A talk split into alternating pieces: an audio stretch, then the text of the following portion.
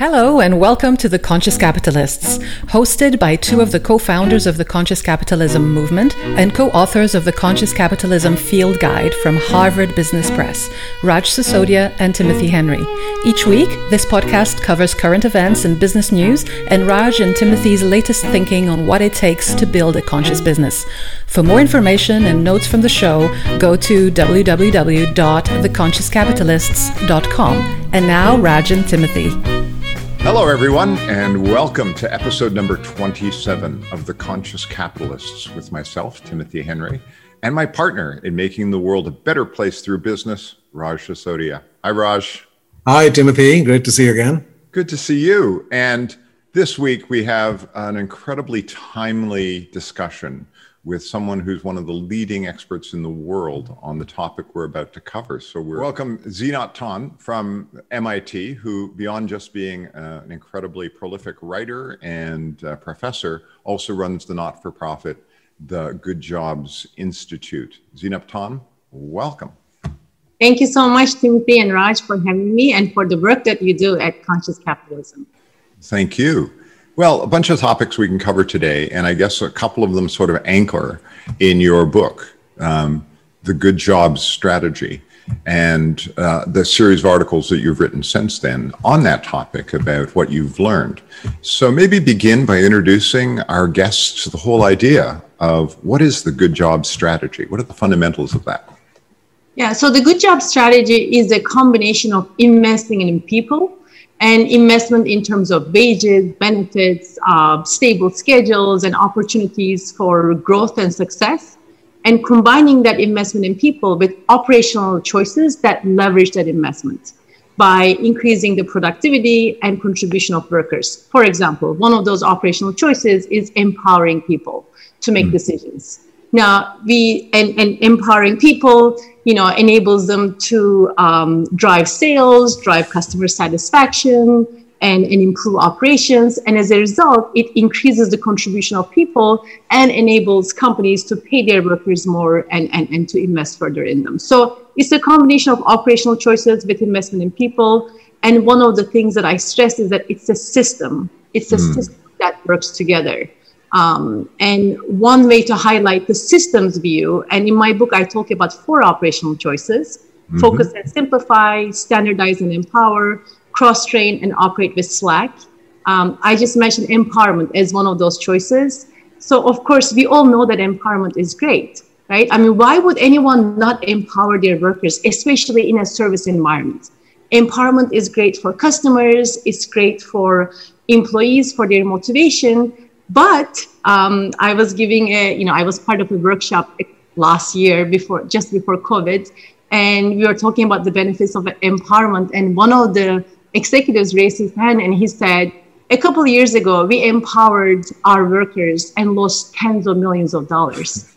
Mm. Of course, you can't empower if you haven't hired the right people. You can't empower if you have very high turnover because you don't pay people well enough you can't empower if your operations is so complicated that people don't know about the products or the services that they offer and you can't empower if you don't give people enough time so what i try to emphasize is that good job strategy is a system and empowerment is just one of those um, one of those operational choices uh, but the systems view is important I love that idea. You look at the systems, and one of the things that in doing the research for this that I I actually loved was your colleague um, went and spent nine weeks working in a not to be named retailer.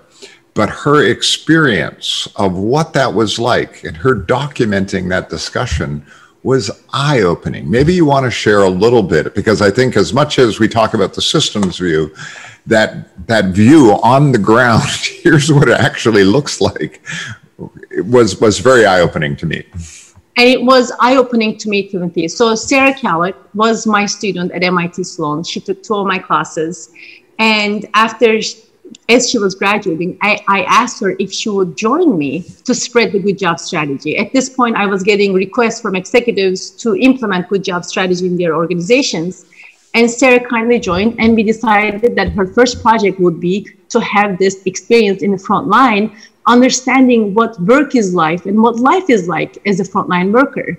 And here was one of the, there were so many things about it. First of all, I think most of us who haven't had these frontline jobs do not appreciate the physical difficulty of working in the front lines. You're on your feet all day long, you're interacting with customers, and it's just tiring. Mm-hmm. Uh, but the other thing that we noticed was how so many of the be- best practices that we think about in academia are just not implemented at all. So, Sarah's experience from the moment she applied to the interview process, to the onboarding and training was full of problems wasting her time, wasting the company's time, and really setting up, setting her up for failure. I mean, she's a very competent person, and you put this competent and motivated person in a setting, and she failed miserably mm-hmm. because the system, again, the, the system makes sure that people don't do a good job.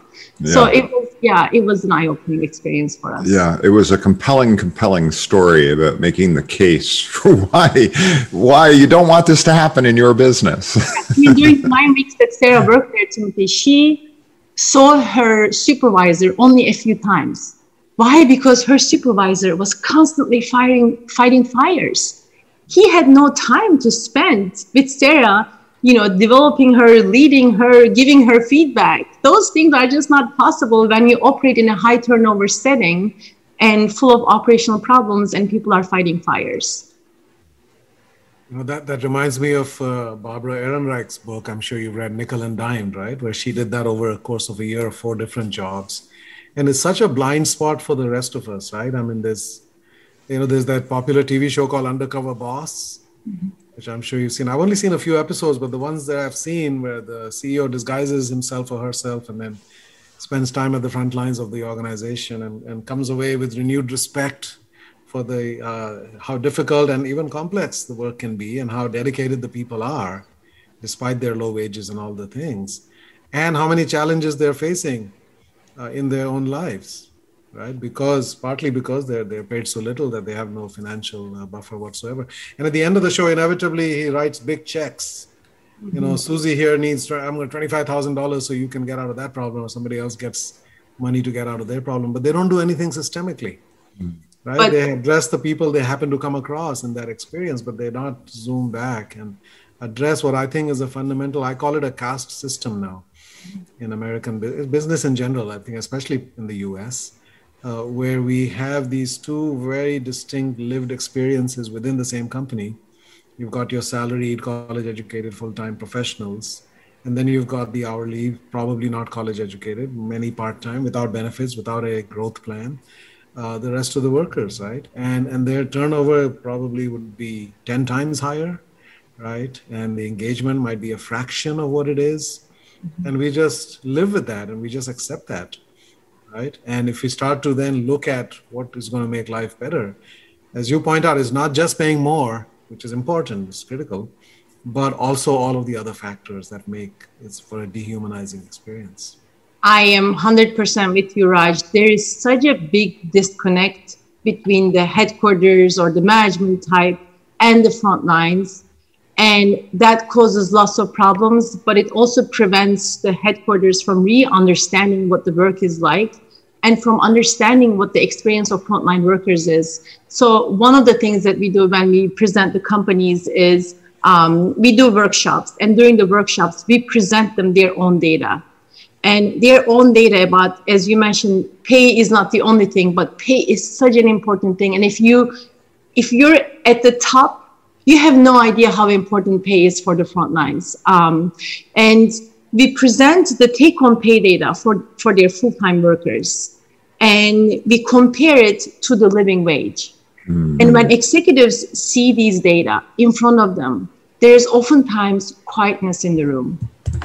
And we talk about how, you know, with the wages that they receive from you, they're not able to pay their rent, pay for childcare, or just basic expenses. Mm-hmm. And of course, if you can't take care of your basic obligations financially, then you're under tremendous stress. I mean, there's research that shows that when you don't have enough money, it drops your IQ by 13 points mm. and has all sorts of health and, and, and, and, and stress type of consequences. Of course, when workers have these, they can't show up at work with their full selves. They can't focus. They can't be productive. Uh, they have attendance problems. And of course, this means that they can't you know they can't improve and they can't be um, going to the next stage in the company and they find themselves in this vicious cycle but so many executives don't understand how important that pay is being and being able to take care of your family is for front lines because we live in two different worlds in this country now yeah and there's also data that shows that financial stress directly contributes to all kinds of physical illnesses right? Uh, from blood pressure to uh, ulcers to uh, many uh, depression, anxiety. I mean, we already have an epidemic of depression and anxiety and even suicidal ideation in this country, and it's only getting worse. Absolutely. Time. Absolutely. But there are companies like HEB, one of the companies I've written about in the healing organization, where, where the CEO, who's the, by the way, the grandson of the woman who started this company. And it's really like her energy still flows through this business uh, 80 years later and he said, please pay our people as much as possible, not as little as possible. So the objective function is not to minimize the cost of labor. The objective function is to maximize what we can pay people and create a business model around that. And by the way, their prices are lower than Walmart's, even though they're paying way much, you know, way better wages and also giving them stock and so forth. I mean, it's it's kind of one of the case similar to the case studies in your book. Oh, absolutely. So Craig Boyan, who runs HEB now, he's the president of HEB, comes to MIT every year and talks mm-hmm. to my mm-hmm. students about what they do. And he said, you know, one way to think about labor is just if the cost to be minimized, but and that's how most retailers run their operations. And he said, we think about people is we try to see people as drivers of profit and we find that investing in our people is a winning strategy for us. So he makes a very compelling case. And as you say, Raj, their prices are just as low, if not lower, than their competitors. Um, they are amazingly successful financially. And when there are issues right now with COVID-19 pandemic, or when there are uh, problems in, you know, hurricanes or problems in, in, in Texas, or you know, just two weeks ago, um, the disasters that we had in Texas, HEB is able to adapt to those so quickly because they have a motivated and capable workforce and they have great operations. So it's one example of the many companies um, that can, you know, invest in their workers, drive lower turnover and, and a more motivated and capable workforce and their investors, customers, and employees and the community. Everybody is does better. So I'm, I'm fascinated by you know what we've just sort of basically set up. You've just sort of said, "Hey, listen, here's this company. It's incredibly successful by operating in this model." And you show in your book and in your articles numerous companies that that really um, are industry leaders because they operate this way. And yet, you know, it's almost like with conscious capitalism. We sort of say, look, look at some of our member companies. They're incredibly successful. They're among the most profitable in their business. And yet, we sometimes feel like we're talking a foreign language when we get into these discussions which you know brings me back to this like like what really is the alternative? If you're not going to treat your people really well and you're in a customer service business um, you know like like what what are we missing in trying to convince more businesses to go down this path? Yeah i mean first of all thank you for leading this movement. I have one of my Raj's favorite books everybody matters and it's like it's a combination of investing in people and operations too because um, bob chapman in his work you know looks at lean toyota production system to really drive contribution but you asked timothy why is this so rare and why why is it like we find these companies that are doing really well and then not enough of them uh, follow this path. I think a fundamental reason is that this is not the only way to maximize profits. Mm. So it is possible to operate with high turnover, don't treat your customers super well and employees super well, and still make money. That is the reality. We see so many companies operating that way and it is possible uh, and it's profitable now competitively at some point they end up losing out but that takes a very long time so mm-hmm. one of the reasons is that companies don't have to offer good jobs and invest in their people to be profitable. I think the second reason um, is that there is fear and incentives that get in the way. Fear that, especially for public companies, um, maybe activists will come after us if we if we do things that might hurt the shareholders and they perceive it that way. Um, and fears of short-term drops in the stock price because so many executives' compensation is tied to stock price, and their tenures are getting shorter and shorter. So I think the incentives are mostly around short-term, focusing on the short term versus mm. the long term. And the good job strategy is a long-term game. And there might be times where performance gets worse, um, and we have to stick with it. And it's a harder strategy to follow than the bad job strategy. And I think the third reason is what Raj talked about that cost system. Um, a lot of executives don't have faith or belief in the frontline workers. I think a lot of executives don't believe that ordinary people who didn't go to college, like who, that they would be capable and motivated to do the work. And that is a huge problem that we need to address. Um, when I look at leaders like Costco's Jim Sinegal, and he mm. had such belief in workers, right? From the moment he started Costco, he was paying employees double the industry wages. Um, and, and he thinks that operating with high turnover is not even possible. Like, why would you ever run a business that way? He thinks like us. Um, and I think one of the reasons is he started in the front lines. He knows the work. He appreciates the work. He knows the people. Um, one of the companies that's surprisingly moving in this path is Walmart. Um, Walmart in the last six years, and especially in the last few years, has made great progress in, in investing in people, in fixing their operations.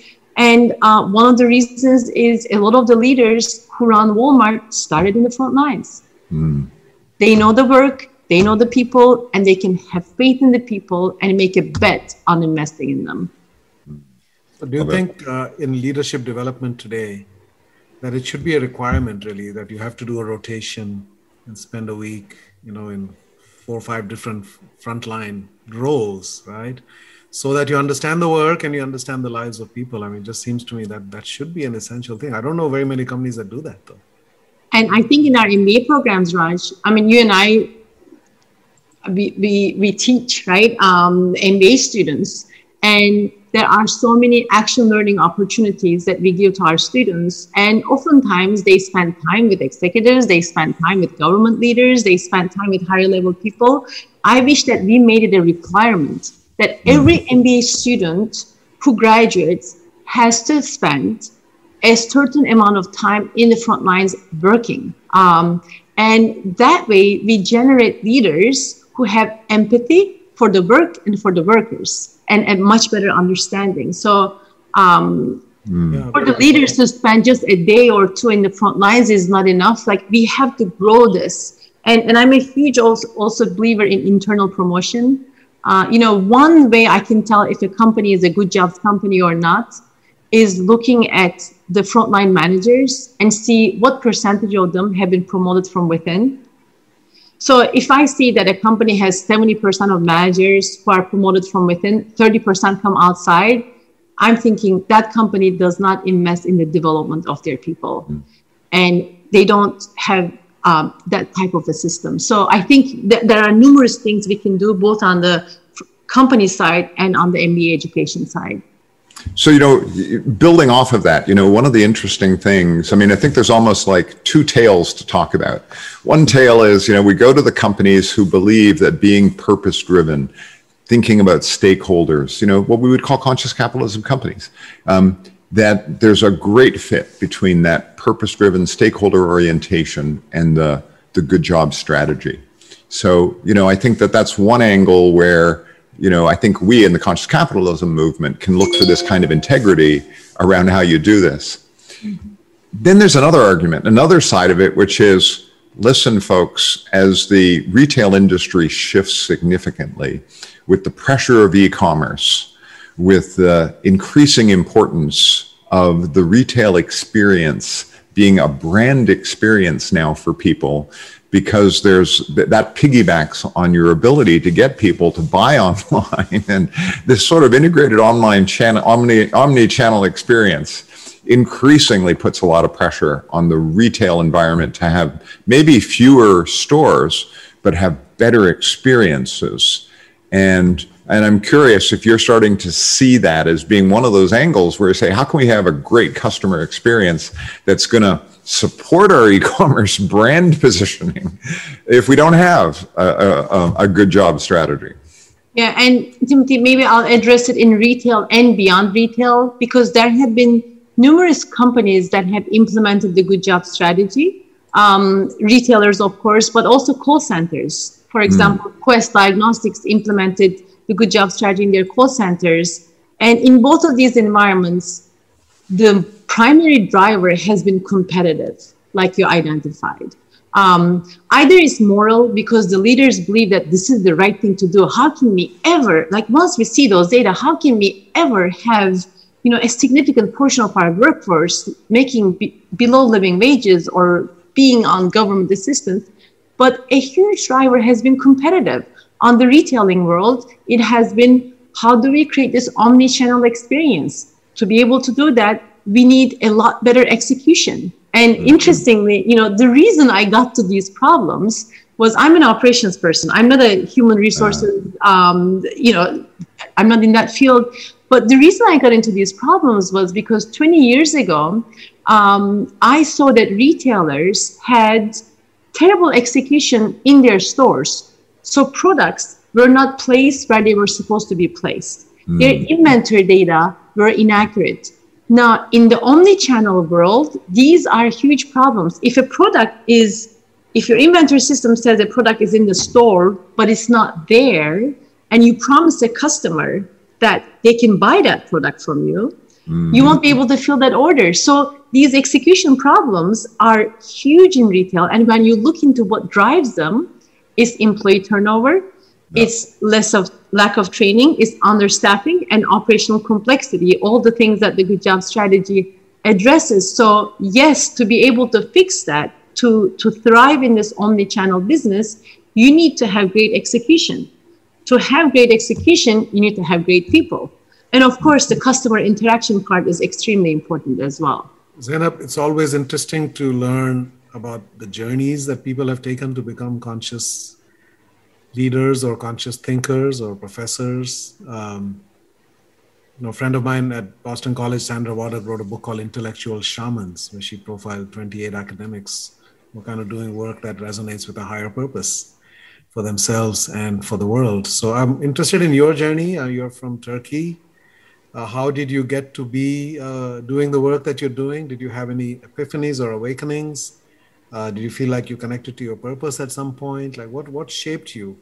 What caused you of all the operations professors to pick up on this issue? You know, Raj, I think um, first there was huge luck component. I mean, I started studying retail operations not because I was passionate about retail or about inventory management. Um, but it's because the advisor that I was supposed to work with when I was a doctoral student was focusing on those issues and said, Zeynep, would you like to work in retail? And I said, sure. Um, so it was maybe naiveness on my part just to go with whatever my advisor had, had, had on. But then when I started working on these operational problems, I started talking to people. And when I came to United States, I always thought about this country as the country where in Turkey we say you turn the corner. You can turn corners in the United States. So if you work hard, if you if you study well, then you can do well in your life in the United States. That's how I perceived the United States before coming here. And this country has given me that opportunity. Like I I had a full scholarship, volleyball scholarship at Penn State, and and, and Harvard Business School paid for my education. So I benefited from that. But when I started talking to people, I realized that work was not working for them. I, I spoke to so many competent, motivated workers who were just not making it. And it got to my heart. Um, and around these times, I also didn't get promoted at, at Harvard Business School. And I thought, you know what? I'm not going to focus on getting tenure. I'm going to focus on making a difference in the lives of people. Um, that was awakening for me. And um, I look back on it now, and it was the best decision that I've made. I mean, I feel more fulfilled as a person, as an academic, um, as you know, I, I, I co-founded with Roger Martin the nonprofit Good Jobs Institute, and the work that we do makes an impact on the lives of people, and that gives me amazing purpose. And it's one reason why I can say I'm going to work even when I have kids at home, um, because of the impact. Yeah, that's beautiful. Um, maybe switching over to a, a, very timely subject right now, which is this whole discussion of minimum wages and should we have them and you know that and the the whole real you know living wage discussion so they've got these two sort of they're related but slightly different uh, discussions going on and I'm, and I'm curious with the lens that you look at things through how do you feel about government policy in this area of minimum wages yeah. Um, so first, I see the government policy of increasing wages as a way to encourage more companies to adopt a good job strategy.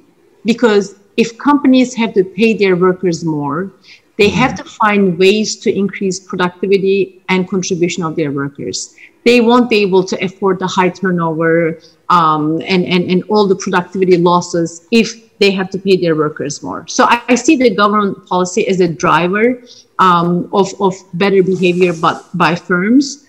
Uh, how high the minimum wage should be is a very um, difficult question to answer, partly because this country is so big and the cost of living differs tremendously from one city to the next. So it is a tricky um, it is a tricky balance to, to, to, to have, on the one hand, create high enough wages that people can have, uh, can take care of their families and, and, and, and it's a living wage. But on the other hand, that changes from setting to setting. So how do you think about the uh, federal policy? I mean, yeah. luckily, lots of cities and states have been entrepreneurial in this in, in this aspect.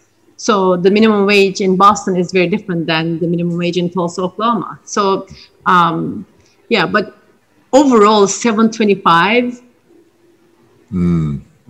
is ridiculous, right? I mean, it, it doesn't provide anyone anywhere um, a base for being able to take care of themselves, let alone their families. Yeah, I was struck by one of the statistics that you threw out. I think it was in your book, might have been one of your articles, where you were sort of saying that uh, when you look at the wages of restaurant workers and you look at the wages of retail workers, that they're basically on average only around $10 an hour or something like that. And that puts them below the poverty line for a family of four. So we're sort of saying, you know, like 60 or 70% of the workers in these industries earning less than $10 can't support a family of four. Yep. So in the United States in 2019, 46 and a half million Americans worked in jobs where the median wage was less than $15 an hour. That's 32% of the workforce. Now, $15 an hour seems like a high number, but when you look at the budgets of people mm-hmm. and uh, look at their transportation, childcare, um, food, and, and, and, and, and um, rent, the minimum expenses, $15 is often not enough for, mm. for, for, people in, in, in, in sectors like retail a typical retail worker in 2019 made $12.15 so if they work 40 hours a week every single week they would be mm-hmm. making slightly over $25000 a year and by the way most retail workers and frontline service workers don't get to work 40 hours a week every single week mm-hmm. so they make even less than that and they oftentimes don't have their schedules in advance and their hours shift from and their hours and income shift from from day to day so it's a the wages schedules and, and and financial insecurity is a huge problem that we have to fix and government needs to play a role um, one other role if i were you know if i had a magic wand um, Yeah, we've given you the magic wand. Go yeah, ahead, use it. running the Department of Labor, you know, I would say, hey, companies, disclose your pay data. Let us see what percentage of your workers and not hourly wages because hourly wages is misleading. A company can pay $23 an hour but a typical person works only 20 hours a week. So they still don't make enough money. Uh, so disclose your annual take-home pay for the workers and just let us see those data. I think that will go such a long way because one most companies don't look at those data. It would encourage companies to look at it. Um, two, investors can now see who pays more, who pays less, and have a sense of who has high turnover, who has low turnover. Uh, customers who want to vote with their values um, can can can see this, and firms love benchmarking. I mean, they always look at other companies' data, and they can see themselves um, vis-a-vis their competitors. So I think just asking firms to disclose those data uh, can go a long way. Intel does this, and Intel discloses these data by race and gender.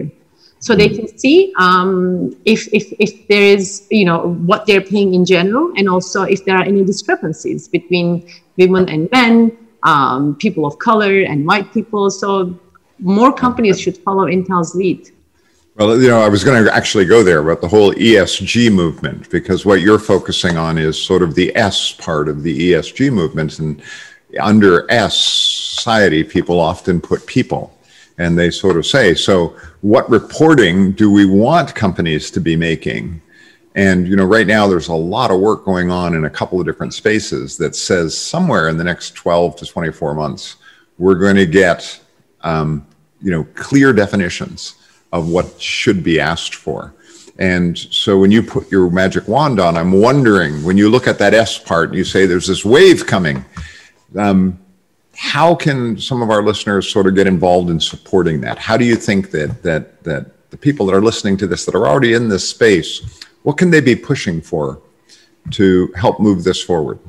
And the S part, the whole ESG part is one of my colleagues at MIT, Roberto Rigobon, has a recent paper calls it the aggregate confusion because there is not much transparency. Everybody looks at different metrics. Um, but on the S part, if you could choose three metrics, um, so one would be the pay data that I that I mentioned. Yeah. The second would be employee turnover which gives a pretty good indication of whether a company is taking care of its workers or not. And then the third will be what percentage of the frontline managers are promoted from within. Mm. Because if a company has this high percentage, it means they're careful in who they hire. It means they have great programs to develop people. Uh, it means that they're providing these career ladders for people to move on to better positions. It says so much about the organization. So what percentage of the managers are promoted from within? Annual take home pay and employee turnover would be the three things that I would push if I were an ESG um, investor. Would you uh, see this uh, increasingly as an existential issue? In other words, if we don't address this problem at a system level, this is what's leading to all the populist movements. This is what's leading to the flirtation with socialism and all of the things that are going on in the world, right? Where capitalism is seen as this system where people are locked into these low paying jobs and feel exploited by it. So it's not just the smart thing to do. Isn't it a matter of preserving the system that, that we all care about that gives so many other benefits? If we don't do this, the consequences could be really dire. Yeah, I think, Raj, um, during and after World War II, this was the concern of many business leaders that socialism might take over uh, if we don't create good jobs. And and this fear partly this fear encourage these business leaders to reinvest in their workers and create good uh, good jobs. And i think we are at a similar point right now. A good chunk of the um, americans don't believe that capitalism is working for them. Uh, people think that the system is rigged against them. So in this moment um, and of course, we have COVID 19, the pandemic. And when we look at the pandemic and who gets most affected by the pandemic, it's, it tends to be um, people of color or, or lower wage um, uh, people and the George Floyd protests this summer. So, so there, there, there is this train coming, and I think we have to act. Otherwise, the consequences could be dire. Um, the when when I talk to uh, companies in the service environments, I say, you know, we have so many divisions in this country now as a result of all these dynamics, and the environments that we have are places where people get together. You know, when if you go to a store like a Trader Joe's, for example, where employees feel that they're respected, or Costco, customers feel they're respected, and there is just better vibe in that store. People treat each other with more respect and dignity.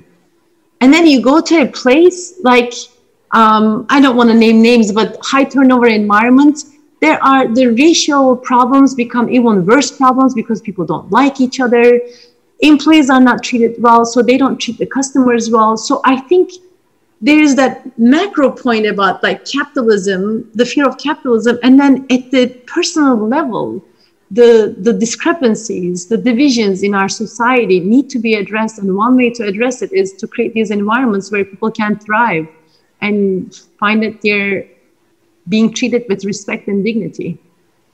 You know, it feels like we, we keep learning and forgetting these lessons, right? I mean, if you go back to the 19th century, why did we have militant unions and then Marxism and socialism and communism? They all arose in response to the perceived abuses of workers by companies, right? Hmm. The working conditions at Carnegie Steel and and all the rest of those stories from, from England and here.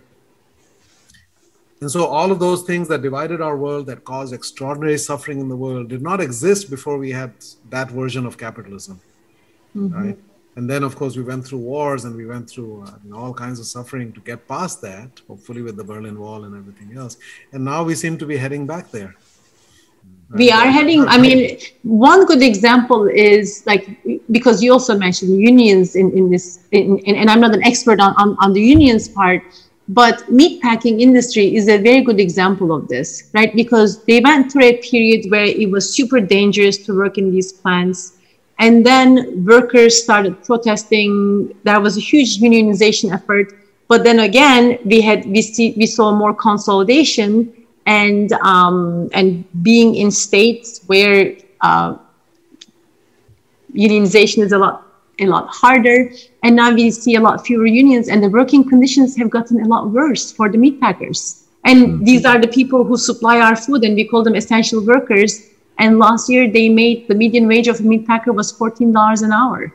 So mm-hmm. yes, we see these issues uh, in response to like I don't even abuses that we see on the on the frontline level. Um, yeah, no, I think that you raise a really interesting question. I mean, there's there's a bunch of different angles here, and, and another one, yet another angle on this, is this whole idea that we have these changes in technology and these trends around the use of robotics and AI that are going to change our work world over the next 20 years, right? And we all know that train is coming as well. and you know, I like at one point I think you call it, you know, you're really talking about human-centered systems Mm-hmm. And that, that's really at the core of the good job strategy is this idea that we're building human centered systems.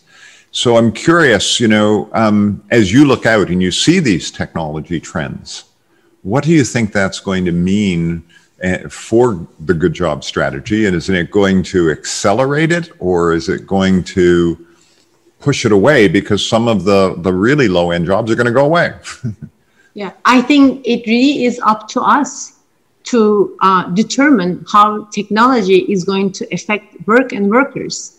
Um, mm-hmm. So, on the one hand, we can use technologies to use people as robots. So, we've seen examples from fulfillment centers where so many things are automated and workers are, you know, they just look at their handhelds and it tells them where to go from A to B. And human beings are being used as robots in that setting they don't make any decisions they don't inspect for quality they um, they're just like henry ford's factory from 100 years ago um, mm. that's one use of technology which is a scary use of technology but then there's another use of technology where you say okay now the routine processes are going to be handled by robots And we're going to use people, their hands, their hearts, and their minds at the same time.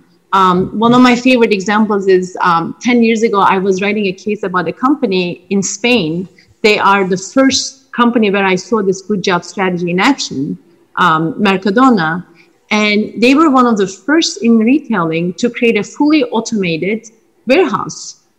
And I asked them, why? Why did you go this automation route? And they said, first of all, this warehouse job was hurting our people, their backs. You know, it's, it's not physically, it's a very demanding job.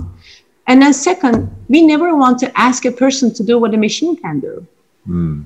We want our people to contribute their ideas, their creativity, and, and, and their solutions, not just use them as a pair of hands. And, yeah. and I think if we use technology that way, it could bring out the best in us. Um, so it's not a matter of like yeah. what technology will do; it's a matter of how we will use it. Well, I also think that that underlying that is, you know, this counterintuitive idea that the companies that are going to make the best use of this are going to be the more human-centered businesses, ah. because we go back to the whole idea that you have to have a frame of reference, which is people matter. And if you think people matter and can be a source of competitive advantage, then you're going to go in that direction that you just mentioned. So, in essence, what we're saying is that in a world where we think that robotics and AI are playing a more a bigger role, it's the human centered businesses that are going to take the best use of it and probably be able to build a better competitive advantage around that. So I think there's a great example of this. In early 2000s, when Bob Nardelli became the CEO of um, Home Depot, and he reduced investment in people. He went to more part timers um, and put in so many technologies. They invested something like a billion dollars, and many of the technologies did not work. It's not like a technology comes in and just takes over. You have to find the right technologies. You, you, have, you need to adapt them. You need to scale them, and you need people to involved who, workers who are using these technologies to really leverage and they wasted a billion dollars. Um, after a six year period, there's a person who came from Walmart to lead Home Depot's technology effort. And at this time, Walmart was not really a, like at the forefront of technology in retail by any means. And, and he said to us in an interview, you know, Home Depot was where Walmart used to be like 20 years ago after a billion dollars of investment. So a great example of you can't just throw money at technology if you don't have that human centered system. And companies that will leverage this will be the ones that have a motivated and capable workforce who can make the best out of these technologies. Beautiful. Zeynep, uh, would you say that business academia is uh, is getting on board with all these ideas adequately? Are we part of the solution, or are we still kind of holding back the change that needs to happen? I think slowly uh, we are moving. MIT Sloan is certainly moving in this direction. We offer several courses. Um, we have a huge sustainability team uh, that has done an amazing job. But one of the problems that I see rise in business academia is that we are, like companies, are siloed and we teach marketing, we teach operations, we teach finance, um, and we don't teach systems. Mm-hmm. And business problems are systems problems. They can't be solved just by an operations approach or by an HR approach or by a finance approach. We need to use the system. And I fear that the more we emphasize rigorous academic research in disciplines, the less we focus on that systems view. And I see that as a threat. That is a huge problem. I mean, I see it, I've seen it for many years. In fact, I took a systems course at MIT with John Sterman. MIT is one of the you know few yes. places where that I mean that that is the home for that. But it's gone so extreme. Like, like in marketing, the annual conference has no plenaries. You, right away you go into 16 subspecialties within marketing. So even the marketers are not talking to each other. It's just the advertising people talking to them and the pricing people are talking to each other. So it's it's a whole different world, artificial world in a way that we've created, where we are disconnected now from the real challenges that the world faces. Yeah. And I go to well, I stopped going to academic conferences to be perfectly honest. Uh, but when I see people presented presenting their research and I look at the problems that they focus on, and the narrowness of the problems, it breaks my heart. Mm. I think super smart, competent, motivated people, they can change the world. Mm. And here they focus on this little thing because that's how you get tenure. Um, yeah. yeah. It's like its own version of profit maximization. There's a publication maximization going on. Absolutely. So, you know, you've really made the case very strongly for why this is a better way of doing business. And I'm just curious when you look out in the world and you sort of see who's helping to amplify this message. Like, are there consulting firms or investment groups, you know, I don't know, private equity or consulting firms that are trying to amplify this work that you're laying out the case for? Is, is anybody taking this up and running with it?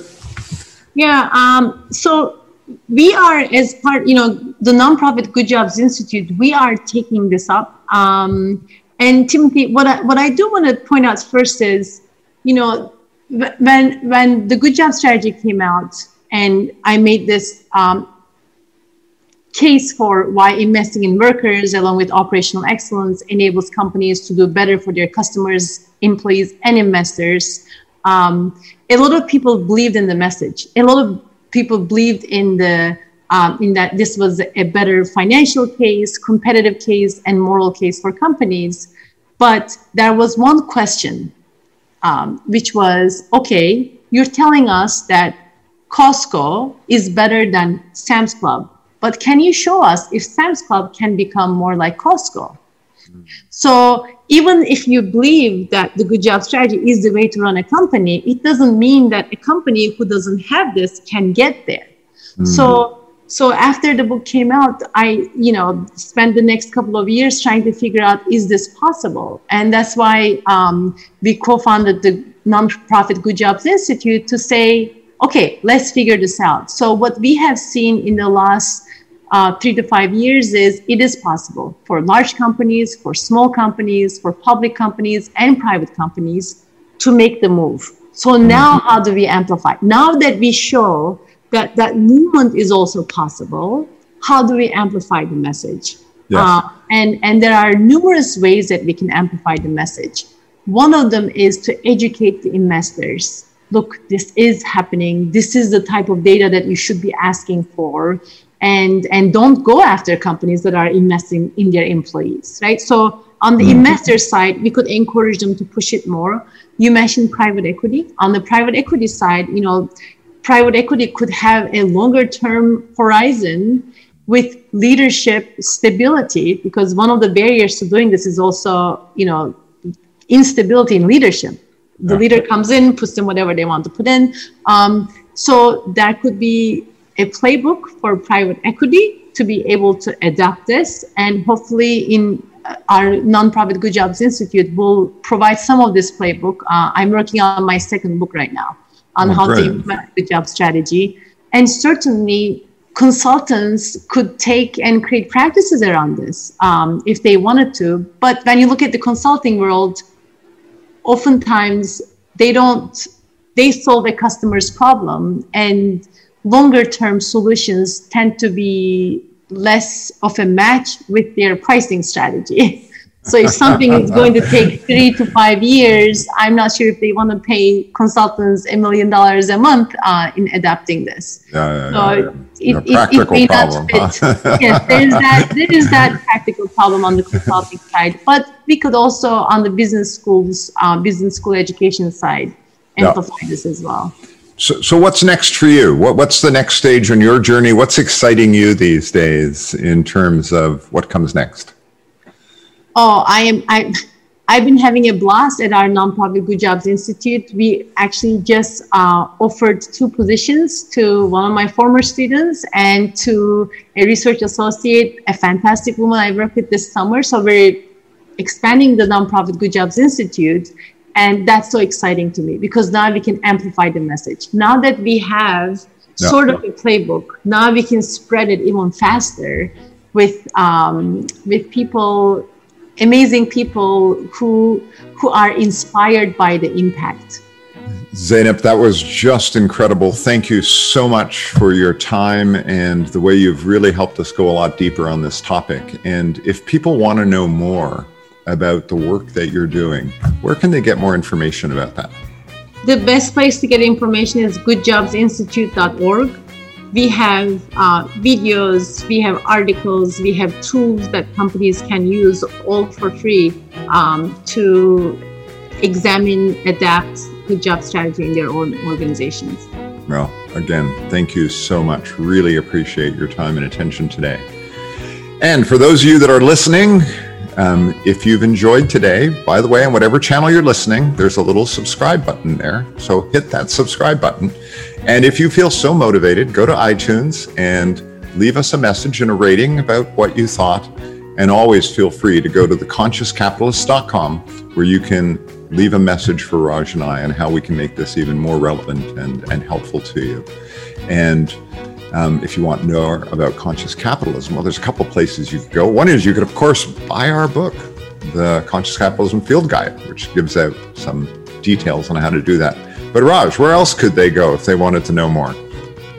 You can go to consciouscapitalism.org to learn about the movement, uh, find a chapter near you, or if there isn't one, eventually you can start your own chapter. So if you're motivated and inspired by all of these ideas, then please do become part of this movement. And finally, thank you, Carla Viegas, our producer, who every week makes sure this gets out the door. Thank you, Carla. And Zeynep, once again, thank you so much for your time. Thank you, Raj and Timothy, for having me. It was delightful to spend an hour with you. Thank you for doing the work you're doing in the world. You really are a force for good in the world. Thank you.